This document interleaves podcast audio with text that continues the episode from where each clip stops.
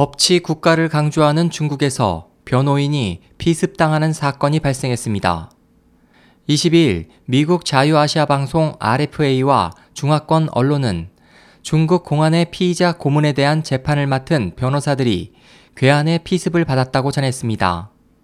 보도에 따르면 21일 장래희와 왕푸, 류진빈, 양젠슝 등 변호사 4명이 후난성 헝양시 중급 인민법원 앞에서 괴한들에게 습격을 받아 부상했습니다. 당시 약 18명의 괴한은 법원으로 들어가는 이들에게 욕설을 퍼붓고 집단 폭행을 가해 변호사들은 양복과 와이셔츠가 찢어지고 그들 중 일부는 안경과 휴대전화까지 분실했습니다. 이들은 이날 열릴 조직범죄 관련 재판에서 피의자들을 변호할 예정이었지만 이번 폭행으로 공판이 연기됐습니다.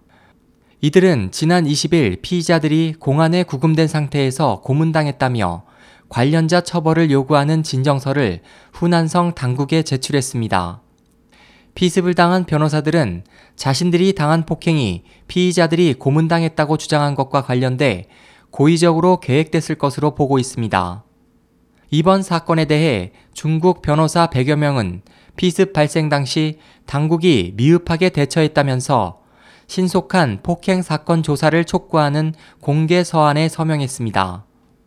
헝양 중급 인민법원 측은 공식 웨이보를 통해 당시 경비가 신속히 폭행을 중단시켰고 공안 측에 신고해 조사가 진행되도록 조치했다고 해명했습니다.